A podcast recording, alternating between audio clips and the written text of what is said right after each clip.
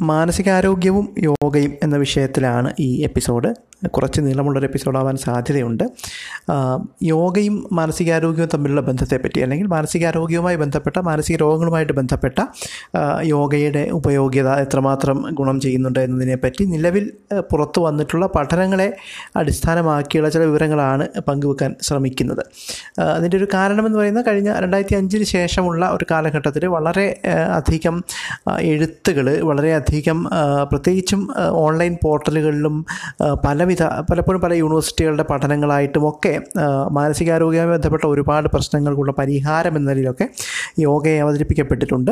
അപ്പോൾ അത് അത്തരത്തിൽ ഗുണകരമാണോ? എന്താണ് നിലവിലുള്ള പഠനങ്ങൾ നമ്മളോട് അതിനെപ്പറ്റി പറയുന്നത് എന്നാണ് പ്രധാനമായിട്ടും ഈ വിഷയത്തിൽ പരിശോധിക്കാൻ ശ്രമിക്കുന്നത്. അതും പ്രസിദ്ധീകരിക്കപ്പെട്ട മെറ്റ അനാലിസിസുകളുടെ മെറ്റ അനാലിസിസ് എന്ന് പറയുന്നത് നിലവിൽ പ്രസിദ്ധീകരിക്കപ്പെട്ട പഠനങ്ങളെ ഒരു ഒരു ഒരു പ്രത്യേക വിഷയത്തിൽ വന്നിട്ടുള്ള ഏതാണ്ട് പരിശോധിക്കാൻ സാധ്യമായ ലഭ്യമായ എല്ലാ പഠനങ്ങളെയും ഒരുമിച്ചെടുത്ത് പഠിക്കുന്ന രീതിയാണ് ഈ മെറ്റാ അനാലിസിസ് എന്ന് പറയുന്നത്.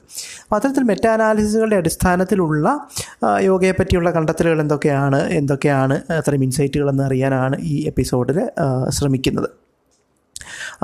കൂട്ടത്തിൽ തന്നെ പറയേണ്ട ഒരു കാര്യം ഒരുപക്ഷെ സൈക്കോളജി എന്ന വിഷയത്തിലെ ഗവേഷണം പലപ്പോഴും ഈ മറ്റ് ശാസ്ത്ര മേഖലകളെ അപേക്ഷിച്ച് ഇപ്പോൾ ഫിസിക്സോ കെമിസ്ട്രിയോ പോലെയുള്ള ശാസ്ത്രശാഖകളെ അപേക്ഷിച്ച് പലപ്പോഴും പലതരത്തിലുള്ള ബയാസുകൾക്ക് വിധേയമാണ് എന്നുള്ള ഒരു ആരോപണം കൂടെ വരുന്നത് കൊണ്ട് അത്തരത്തിൽ ഗവേഷണം എന്തൊക്കെയാണ് നിലവിലുള്ള അറിവുകൾ എന്നത് അത് സൈക്കോളജിയുമായി ബന്ധപ്പെട്ട എല്ലാ തരം പഠനങ്ങളിലും നിരന്തരം അന്വേഷിക്കപ്പെട്ടിരിക്കേണ്ടതും വളരെ അത്യാവശ്യം തന്നെയാണ്. അപ്പോൾ ഈ വിഷയത്തിൽ ഏറ്റവും പ്രധാനമായിട്ട് പറയാനുള്ള അല്ലെങ്കിൽ തുടക്കത്തിൽ പറയാനുള്ള ഒരു കാര്യം ഇന്ത്യയിൽ നിന്നും പുറത്തു വരുന്ന യോഗയെ സംബന്ധിച്ച് ഇന്ത്യയിൽ നിന്നും പുറത്തു വരുന്ന റാൻഡമൈസ്ഡ് കൺട്രോൾഡ് ട്രയൽ പഠനങ്ങൾ ആർ സി ടികൾ എന്ന് പറയുന്നത് പലപ്പോഴും ഈ ചികിത്സാ രീതികളുടെയും മരുന്നുകളുടെയും ഒക്കെ ഇഫക്റ്റീവ്നെസ് അളക്കാൻ വേണ്ടി ഉപയോഗിക്കുന്ന ഒരു ഒരു രീതിയാണ്. ഇന്ത്യയിൽ നിന്നും പുറത്തു വരുന്ന റാൻഡമൈസ് കൺട്രോൾ ട്രയലുകൾ മറ്റ് ഇന്ത്യയ്ക്ക് പുറത്തു നിന്നും പ്രസിദ്ധീകരിക്കപ്പെടുന്നവയെ അപേക്ഷിച്ച് ഗുണഫലങ്ങൾ കാണിക്കാൻ ഏതാണ്ട് ഇരുപത്തിയഞ്ച് ഇരട്ടി സാധ്യതയുണ്ട് എന്നാണ് രണ്ടായിരത്തി പതിനഞ്ചിൽ പ്രസിദ്ധീകരിക്കപ്പെട്ട ഒരു systematic review paper contemporary clinical trials എന്ന് പറയുന്ന ഒരു ജേണലിലാണ് എൽ സി ഒരു ജേണലിൽ പ്രസിദ്ധീകരിക്കപ്പെട്ട ഒരു പഠനമാണ് പറയുന്നത്. അതായത് ഇന്ത്യയിൽ നടത്തപ്പെട്ട ഒരു പരീക്ഷണമാണ് എങ്കിൽ അത് പോസിറ്റീവ് റിസൾട്ട് ഉണ്ട് എന്ന് റിപ്പോർട്ട് ചെയ്യപ്പെടാൻ ഇന്ത്യയ്ക്ക് പുറത്ത് നിൽക്കുന്ന പഠനങ്ങളെ അപേക്ഷിച്ച് ഇരുപത്തഞ്ച് ഇരട്ടി ഇരുപത്തഞ്ച് ശതമാനവുമല്ല ഇരുപത്തഞ്ച് ഇരട്ടി സാധ്യതയുണ്ട് എന്നുള്ളതാണ്. അപ്പോൾ അതുകൊണ്ട് തന്നെ പലപ്പോഴും പല പഠനങ്ങളിലും പലതരത്തിലുള്ള കോൺഫ്ലിക്റ്റ് ഓഫ് ഇൻട്രസ്റ്റുകൾ അതായത് ഇപ്പോൾ യോഗ യോഗ ഒരു ഒരു ഒരു വലിയ ബിസിനസ് കൂടിയാണ്. അപ്പോൾ യോഗയുടെ അത്തരത്തിലുള്ളൊരു മാർക്കറ്റിംഗ് അല്ലെങ്കിൽ ബിസിനസ് സൈഡിൽ നിൽക്കുന്ന സ്ഥാപനങ്ങളിൽ ജോലി ചെയ്യുന്നവർ അല്ലെങ്കിൽ അത്തരം സ്ഥാപനങ്ങളുടെ ഫണ്ടിങ്ങോടെ നടക്കുന്ന ഗവേഷണം ഒക്കെ ചിലപ്പോഴെങ്കിലും അത് അത്തരത്തിൽ ഉള്ള ഈ കോൺഫ്ലിക്റ്റ് ഓഫ് ഇൻട്രസ്റ്റുകൾ വെളിപ്പെടുത്താതെയൊക്കെ പ്രസിദ്ധീകരിക്കപ്പെട്ട് വരുന്നതായിട്ട് കാണാറുമുണ്ട്. അതും ഇതിന്റെ കൂടെ ചേർത്ത് വെക്കേണ്ട ഒരു വിഷയം കൂടിയാണ്. അപ്പോൾ നിലവിൽ യോഗയുമായിട്ട് ബന്ധപ്പെട്ട മെറ്റാനാലിസിസ് പഠനങ്ങൾ സൈക്കോളജിയുമായി ബന്ധപ്പെട്ട അല്ലെങ്കിൽ മനസ് മനസ്സ മാനസിക മാനസികാരോഗ്യവും മാനസിക രോഗങ്ങളുമായിട്ട് ബന്ധപ്പെട്ട ഏതൊക്കെ വിഷയങ്ങളിലാണ് എന്തൊക്കെ തെളിവുകളാണുള്ളതെന്നാണ് പരിശോധിക്കാൻ ശ്രമിക്കുന്നത്. ഡിപ്രഷൻ ആങ്സൈറ്റി സ്കീസോഫ്രീനിയ അങ്ങനെയുള്ള കുറേയേറെ വിഷയങ്ങൾ ഓരോന്നായിട്ട് ഉള്ള തെളിവുകളെ പറ്റിയാണ് പറയുന്നത്. ഒന്ന് ഏറ്റവും പ്രധാനം ഒരുപക്ഷേ ഡിപ്രഷനുമായിട്ട് ബന്ധപ്പെട്ടതാണ്. അതായത് ഡിപ്രഷൻ ഉള്ള ആളുകൾക്ക് യോഗ ചെയ്താൽ കിട്ടാവുന്ന ഗുണം എന്നതിനെ പറ്റിയൊക്കെയുള്ള ഏറ്റവും പ്രധാനപ്പെട്ട ഒരു ഇഫക്റ്റ് പോസിറ്റീവ് എഫക്റ്റ് എന്ന് പറയുന്നത് പലപ്പോഴും പാസീവ് കൺട്രോളുകളുമായിട്ട് കമ്പയർ ചെയ്യുമ്പോൾ. അതായത് പ്രത്യേകിച്ച് ഒന്നും ചെയ്യാത്ത മറ്റൊരു ആക്ടിവിറ്റിയും ചെയ്യാത്ത ഒരു കൂട്ടം ആൾക്കാർ യോഗ ചെയ്യുന്ന ഒരു കൂട്ടം ആൾക്കാരുമായിട്ട് കമ്പയർ ചെയ്യുമ്പോൾ ഡിപ്രഷൻ അനുഭവിക്കുന്ന ആളുകൾക്ക് ചില പോസിറ്റീവ് എഫക്റ്റുകൾ ഉണ്ട് എന്ന് കണ്ടെത്തിയിട്ടുണ്ട്. അപ്പോഴും ഈ പാസീവ് കൺട്രോൾ എന്ന് പറഞ്ഞാൽ അത് ഏതാണ്ട് എല്ലാ തരം ചികിത്സാ രീതികൾക്കും ഒരുപക്ഷെ അത്തരം ഇഫക്റ്റുകൾ കിട്ടാനുള്ള സാധ്യത ഉണ്ട് എന്ന കാര്യം കൂടെ നമ്മൾ പരിഗണിക്കണം. ഉദാഹരണത്തിന് യോഗയ്ക്ക് കിട്ടിയിട്ടുള്ള തരത്തിലുള്ള അതേ തരം മെറ്റാനാലിസിസ് റിസൾട്ടുകൾ ലാവൻഡർ എക്സ്ട്രാക്റ്റ് എന്ന് പറയുന്ന ലാവൻഡർ എന്ന് പറയുന്ന അറിയാമല്ലോ. ലാവൻഡർ എക്സ്ട്രാക്റ്റ് ഉപയോഗിച്ചുള്ള aroma therapy dance movement therapy music therapy അതുപോലെ ഫിസിക്കൽ ആക്ടിവിറ്റി അതായത് സാധാരണ ഫിസിക്കൽ ആക്ടിവിറ്റി ഇവയ്ക്കൊക്കെയും കിട്ടുന്ന അതേ ഗുണം തന്നെയാണ് യോഗയ്ക്കും കിട്ടിയിട്ടുള്ളത് എന്നാണ് ഡിപ്രഷനുമായിട്ട് ബന്ധപ്പെട്ട് നിലവിൽ വന്നിട്ടുള്ള മെറ്റാനാലിസിസ് പഠനങ്ങൾ നമ്മൾ കാണിക്കുന്നത്. അതുപോലെ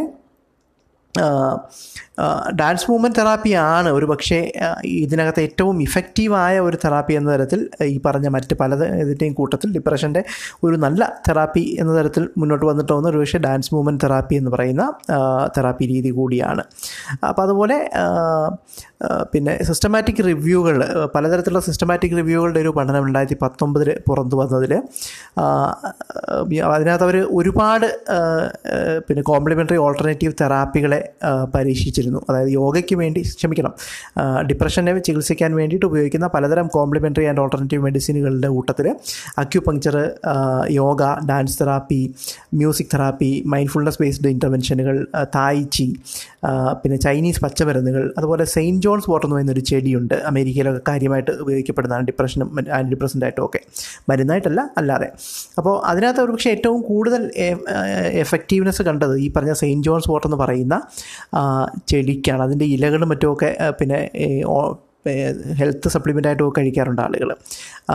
അപ്പോൾ സെയിന്റ് ജോൺസ് ഫോർട്ടിനാണ് ഏറ്റവും കുറവ് ദോഷഫലങ്ങളുള്ളതായിട്ടും കണ്ടത്. അപ്പോൾ അതുപോലെ മൈൻഡ്ഫുൾനെസ് ബേസ്ഡ് കോഗ്നറ്റീവ് തെറാപ്പിയും ഒരുപക്ഷെ മരുന്നുകളോളം തന്നെ എഫക്റ്റീവായിട്ട് കണ്ടിട്ടുണ്ട്. അവയൊക്കെ അപേക്ഷിച്ച് നോക്കുമ്പോൾ യോഗയുടെ കാര്യത്തിൽ പബ്ലിക്കേഷൻ ബയാസിന്റെ ഞാൻ നേരത്തെ പറഞ്ഞ തരത്തിലുള്ള ബയാസിന്റെ സാധ്യത കൂടുതലാണെന്ന് കൂടി ആ പഠനത്തിൽ അവർ പറഞ്ഞു വെച്ചിട്ടുണ്ടായിരുന്നു. അപ്പോൾ അതാണ് ഡിപ്രഷനെ സംബന്ധിച്ച് നിലവിലുള്ള അവസ്ഥ.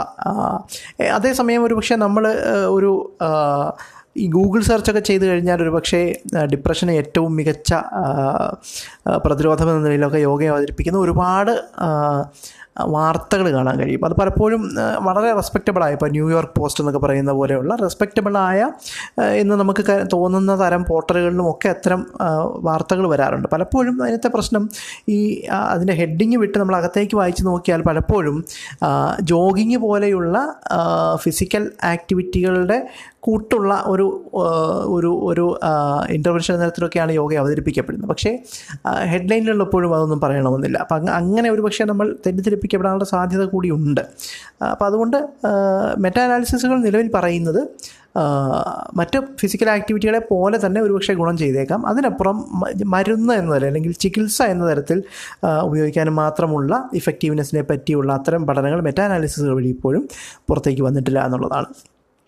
മറ്റൊന്ന് ആങ്സൈറ്റി ഡിസോർഡറുകളുണ്ട് പലതരം. ആങ്സൈറ്റി ഡിസോർഡറുകളുടെ കാര്യത്തിൽ ഉള്ള മെറ്റാനാലിസിസുകൾ പറയുന്നത് പിന്നെ ഡി എസ് എം എന്ന് പറയുന്ന ഡി എസ് എം ഒരു ഡയഗ്നോസ്റ്റിക് ക്രൈറ്റീരിയയാണ് ഡി എസ് എം ഉപയോഗിച്ച് ഡി എസ് എം ക്രൈറ്റീരിയ ഉപയോഗിച്ച് പിന്നെ ഡയഗ്നോസ് ചെയ്യപ്പെട്ട ആങ്സൈറ്റി ഡിസോർഡർ ഉള്ള ആളുകളുടെ കാര്യത്തിൽ യോഗയ്ക്ക് കൃത്യമായ എന്തെങ്കിലും ഗുണവശമുള്ളതായിട്ട് കൺക്ലൂസീവ് എവിഡൻസ് കിട്ടിയിട്ടില്ല എന്നുള്ളതാണ് പിന്നെ മെറ്റാനാലിസിസുകൾ പറയുന്നത്. മറ്റൊന്ന് സ്കീസോഫ്രീനിയാണ്.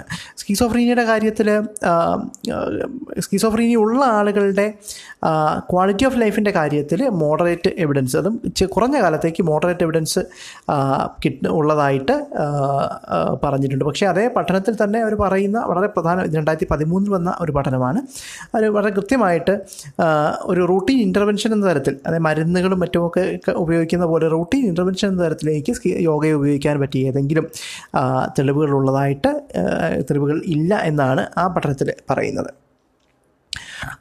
മറ്റൊന്ന് പോസ്റ്റ് ട്രോമാറ്റിക് സ്ട്രെസ് ഡിസോർഡർ അഥവാ പി ടി എസ് ഡി എന്ന് പറയുന്ന അസുഖത്തിന്റെ കാര്യത്തിലാണ്. പി ടി എസ് ഡിയുടെ കാര്യത്തിൽ രണ്ടായിരത്തി പതിനെട്ടിലാണ് ഏറ്റവും അവസാനത്തെ ഒരു മെറ്റാ അനാലിസിസ് പുറത്തു വന്നത്. ആ പഠനവും സ്റ്റാറ്റിസ്റ്റിക്കലി സിഗ്നിഫിക്കന്റ് ആയ എന്തെങ്കിലും ഗുണങ്ങൾ പിന്നെ പി ടി എസ് ഡിയുടെ കാര്യത്തിൽ യോഗയുള്ളതായിട്ട് കണ്ടെത്താൻ ആ പഠനത്തിലും കഴിഞ്ഞിട്ടില്ല. അപ്പോൾ അത് അത് മറ്റ് ചികിത്സാ രീതികളുടെയൊക്കെ കൂടെ ഒരു അഡ്ജങ്റ്റീവ് ഇന്റർവെൻഷനായിട്ട് ഉപയോഗിച്ചേക്കാം എന്നുള്ള ഒരു പിന്നെ റെക്കമെൻഡേഷൻ അല്ലാതെ ഏതെങ്കിലും തരത്തിൽ മരുന്നായിട്ടോ പി ടി എസ് ഡിയുടെ ലക്ഷണങ്ങൾ കുറയ്ക്കാൻ പറ്റുന്ന ഒരു ഇന്റർവെൻഷൻ എന്ന തരത്തിലേക്കൊന്നും യോഗയെ അവതരിപ്പിക്കാൻ മാത്രമുള്ള തെളിവുകൾ കിട്ടിയിട്ടില്ല എന്നാണ് പി ടി എസ് ഡിയുടെ കാര്യത്തിൽ പറയുന്നത്. ഇനി മറ്റ് ചില രോഗങ്ങളുള്ള ആളുകളിൽ വരുന്ന ഡിപ്രസീവ് സിംറ്റങ്ങൾക്ക് പിന്നെ യോഗ ഒരുപക്ഷെ ഉപയോഗിക്കാം എന്ന് പറയുന്നുണ്ട്. അത് പിന്നെ ഈ ഫിസിക്കൽ ആക്ടിവിറ്റിക്ക് പകരമായിട്ട് അല്ലെങ്കിൽ ഫിസിക്കൽ ആക്ടിവിറ്റി എക്സസൈസ് പോലുള്ള ഫിസിക്കൽ ആക്ടിവിറ്റിക്ക് പകരമായിട്ട് ഒരു പക്ഷേ ഉപയോഗിച്ചേക്കാം എന്ന തരത്തിലാണ് അത്തരത്തിൽ അത്തരം വിഷയങ്ങളിലുള്ള ഒരു റെക്കമെൻഡേഷൻ വന്നിട്ടുള്ളത്. പിന്നെ മറ്റൊന്ന് ഈ മാനസികാരോഗ്യം കൂട്ടാൻ അതായത് പ്രത്യേകിച്ച് രോഗമൊന്നുമുള്ള അവസ്ഥയിൽ രോഗം മാറ്റാനായിട്ടല്ല മറിച്ച് മാനസികാരോഗ്യം വർദ്ധിപ്പിക്കാനായിട്ട് മാനസികാരോഗ്യം എന്ന് പറയുന്നത് രോഗമില്ലാത്ത അവസ്ഥ മാത്രമല്ല നമുക്ക് സന്തോഷമായിരിക്കാനും നന്നായിട്ട് പെർഫോം ചെയ്യാനും ഒക്കെ കഴിയുന്ന ഒരു അവസ്ഥയെ കൂടിയാണ് നമ്മൾ മെന്റൽ ഹെൽത്ത് എന്നുകൊണ്ട് അല്ലെങ്കിൽ മാനസികാരോഗ്യം എന്നുകൊണ്ട് ഉദ്ദേശിക്കുന്നത്. അപ്പോൾ പോസിറ്റീവ് മെന്റൽ ഹെൽത്ത് വർദ്ധിപ്പിക്കുന്ന കാര്യത്തിൽ യോഗ എത്രമാത്രം ഗുണം ചെയ്യുന്നതിന് രണ്ടായിരത്തി പതിനേഴിൽ പുറത്തു വന്ന ഒരു മെറ്റാ അനാലിസിസ് ഉണ്ട്. അത് പറയുന്നത് ഫിസിക്കൽ ആക്ടിവിറ്റിയുമായിട്ട് കമ്പയർ ചെയ്യുമ്പോൾ യോഗയ്ക്ക് പ്രത്യേകിച്ച് മെച്ചങ്ങളൊന്നും ഇല്ല എന്നുള്ളതാണ്. പിന്നെ എന്നുവെച്ചാൽ ഫിസിക്കൽ ആക്ടിവിറ്റി എന്ത് ഗുണമാണോ നിങ്ങൾക്ക് നിങ്ങളുടെ മെന്റൽ ഹെൽത്ത് വർദ്ധിപ്പിക്കാനായിട്ട് തരുന്നത് അതിലും കൂടിയ എന്തെങ്കിലും മെച്ചം യോഗയ്ക്ക് തരാൻ കഴിയുന്നതായിട്ട് തെളിവുകളില്ല എന്നുള്ളതാണ് ആ പഠനം മുന്നോട്ട് വെക്കുന്നത്. മറ്റൊന്ന് പിന്നെ ഫിസിക്കൽ എക്സർസൈസായിട്ട് ഉപയോഗിക്കാൻ കഴിയുമോ എന്നുള്ളതാണ്. അപ്പോൾ സാധാരണഗതിയിൽ പിന്നെ എക്സസൈസ് അല്ലെങ്കിൽ ഫിസിക്കൽ തെറാപ്പി പോലെയുള്ളവ ഉപയോഗിക്കുന്ന അതേ ഇഫക്റ്റ് തന്നെ യോഗയ്ക്ക്. പ്രത്യേകിച്ചും ലോ ബാക്ക് പെയിൻ ഈ പുറം വേദന മാറ്റുന്ന കാര്യത്തിൽ ഉണ്ട് എന്നുള്ളതാണ് കണ്ടെത്തിയിട്ടുള്ളത്. അതായത് എക്സസൈസ് ചെയ്യുമ്പോൾ കിട്ടുന്ന എന്ത് ഇഫക്റ്റാണോ അതേ ഇഫക്റ്റ് തന്നെ യോഗയ്ക്കും ഉണ്ടാകാം എന്നാണ്. അതിനപ്പുറത്തേക്ക് ഏതെങ്കിലും പുതിയ പിന്നെ ഗുണങ്ങളോ മെച്ചങ്ങളോ അത്തരം വിഷയങ്ങളിലുള്ളതായിട്ടും ഈ പഠനങ്ങൾ പറയുന്നില്ല. പിന്നെ പിന്നെ ന്യൂറോ ഡീജനറേറ്റീവ് ഡിക്ലൈനുകൾ അതായത് വാർദ്ധക്യം മൂലം തലച്ചോറിൽ ഉണ്ടാകുന്ന ക്ഷയം ഉണ്ടല്ലോ. തലച്ചോറിന്റെ രീ പിന്നെ തലച്ചോറിന്റെ ക്ഷമതകളിലുണ്ടാവുന്ന കുറവ്. അത്തരം ന്യൂറോ ഡീജനറേറ്റീവ് ഡിക്ലൈനുകളിൽ ഒരു പക്ഷേ യോഗ മറ്റ് ഇന്റർവെൻഷനുകളുടെ കൂടെ ഉപയോഗിക്കാൻ കഴിഞ്ഞേക്കാം എന്ന തരത്തിലുള്ള ചില തെളിവുകൾ വന്നിട്ടുണ്ട്. അത് ഈ പറഞ്ഞ പോലെ അതൊന്നും കൺക്ലൂസീവായിട്ട് ഉള്ള എവിഡൻസ് ആയിട്ട് ഇത്തരം റിവ്യൂകളിൽ പറയുന്നുമില്ല. മറിച്ച് കൂടുതൽ പഠനങ്ങൾ ആവശ്യമാണ്. പ്രത്യേകിച്ചും യോഗയുമായി ബന്ധപ്പെട്ട ഒരു പ്രധാനപ്പെട്ട പഠനങ്ങളുടെ ഒരു പ്രധാന ന്യൂനതയായിട്ട് പലപ്പോഴും കാണിക്കപ്പെടുന്നത് അതിന്റെ അഡ്വേഴ്സ് സൈഡ് എഫക്റ്റുകൾ പ്രധാനമായും ശരീരത്തിന് ഉണ്ടാകാവുന്ന പലതരം ക്ഷതങ്ങളെ പറ്റിയുള്ള പഠനങ്ങൾ കാര്യമായിട്ട് ഇപ്പോഴും അങ്ങനെ പഠിക്കപ്പെട്ടിട്ടില്ല എന്നുള്ളതും. അതുകൊണ്ട് തന്നെ അത്തരത്തിലുള്ള പഠനങ്ങളും കൂടെ കാര്യമായിട്ട് വന്നാൽ മാത്രമേ ഏതെങ്കിലും ഏ, ഗുണമാണോ ദോഷമാണോ കൂടുതലും തരത്തിലേക്കുള്ള അറിവുകൾ കൊണ്ടുവരാൻ കഴിയൂ എന്നുള്ളതാണ് നിലവിലുള്ള ഗവേഷണത്തിന്റെ അവസ്ഥ. അപ്പോൾ ഒറ്റ വാക്കിൽ മാനസികാരോഗ്യ മേഖലയിലെ മാനസികാരോഗ്യവുമായി ബന്ധപ്പെട്ട് അത് രോഗങ്ങൾ കുറയ്ക്കുന്നതിലായിക്കോട്ടെ അല്ലെങ്കിൽ രോഗങ്ങളുടെ ചികിത്സയുടെ ഭാഗമായി ഉപയോഗിക്കുന്നതിലായിക്കൊള്ളട്ടെ അല്ലെങ്കിൽ മാനസികാരോഗ്യം വർദ്ധിപ്പിക്കുന്നതായിക്കൊള്ളട്ടെ നിലവിലുള്ള തെളിവുകളുടെ അവസ്ഥ എന്ന് പറയുന്നത് ഒറ്റ വാക്കിൽ പറഞ്ഞാൽ ഇൻകൺക്ലൂസീവ് എന്നാണ് പറയാൻ പറ്റുക. എന്ന് വെച്ചാൽ നമുക്ക് കൃത്യമായി വിശ്വസനീയമായ അല്ലെങ്കിൽ നമുക്ക് ഉറപ്പിച്ച് പറയാൻ മാത്രമുള്ള തെളിവുകളൊന്നും ഇതുവരെയും കിട്ടിയിട്ടില്ല എന്ന് വേണം. മെറ്റാനാലിസുകളുടെ ഒരു പഠനത്തിൽ നിന്ന് പറയാൻ. നോക്കുമ്പോൾ മനസ്സിലാക്കാൻ. അതുപോലെ ഞാൻ നേരത്തെ ആ തുടക്കത്തിൽ സൂചിപ്പിച്ച പോലെയുള്ള പലതരത്തിലുള്ള മെത്തഡോളജിക്കൽ ഇഷ്യൂസ് ബയാസ് പോലെയുള്ള പ്രശ്നങ്ങളുടെ കോൺഫ്ലിക്റ്റ് ഓഫ് ഇൻട്രസ്റ്റ് പോലുള്ള പ്രശ്നങ്ങളുടെ ഒരു സാധ്യത നിലവിലുള്ള ഗവേഷണത്തിൽ പലപ്പോഴും ഈ ഇത്തരം മെറ്റാനാലിസുകളിലേക്ക് ഒരുപാട് പരീക്ഷണങ്ങൾ ചേർക്കാൻ പറ്റാതെ പോകുന്നത് ഇത്തരത്തിലുള്ള ബയാസിന്റെ റിസ്ക് കൂടുതലൊക്കെ ഉള്ളതുകൊണ്ടാണ്. അപ്പോൾ അത്തരത്തിൽ ഉള്ള കൂടുതൽ മെച്ചപ്പെട്ട പഠനങ്ങൾ വരാത്തിടത്തോളം നമ്മൾ നിലവിലൊരു പക്ഷേ കാണുന്ന അത്ര ഈ സർവരോഗ സംഹാരി എന്ന നിലയിലേക്കൊക്കെ ലോകയെ അവസാനിപ്പിക്കുന്നതിനകത്തുള്ള ചില പ്രശ്നങ്ങൾ. പ്രത്യേകിച്ചും സയൻസിന്റെ രീതി വെച്ച് നമ്മൾ നോക്കുമ്പോൾ അത്തരത്തിലുള്ള ധാരാളം പ്രശ്നങ്ങളുള്ളതായിട്ട് കാണുന്നുണ്ട്. എന്നാൽ ഇപ്പം സംസ്ഥാന കേന്ദ്ര സർക്കാരുകളും ഡിപ്പാർട്ട്മെന്റുകളും നമുക്ക് ചുറ്റുമുള്ള ലോകവുമൊക്കെ പലപ്പോഴും പിന്നെ എല്ലാ പ്രശ്നങ്ങളുടെയും ഒരു പരിഹാരം എന്ന തരത്തിലേക്കൊക്കെ യോഗയെ അവതരിപ്പിക്കുന്ന രീതി കാണാറുണ്ട്. അത് അത്തരം കാര്യങ്ങളിൽ അത്തരം വാർത്തകളെ അല്ലെങ്കിൽ അത്തരം പിന്നെ അത്തരത്തിൽ കാണുന്ന തലക്കെട്ടുകളെ അതേപോലെ നമ്മൾ വിശ്വസിക്കുന്നതിന് മുൻപ് കുറച്ചുകൂടെ കുറച്ചും കൂടെ ശാസ്ത്രത്തിന്റെ രീതി ഉപയോഗിച്ചുകൊണ്ട് തെളിവുകളുടെ അടിസ്ഥാനത്തിലൊക്കെ അതിനെയൊക്കെ നമ്മൾ പരിശോധിക്കേണ്ടതുണ്ട് എന്ന് കൂടെ പറഞ്ഞു വെച്ചുകൊണ്ട് ഈ എപ്പിസോഡ് അവസാനിപ്പിക്കുകയാണ്. നന്ദി.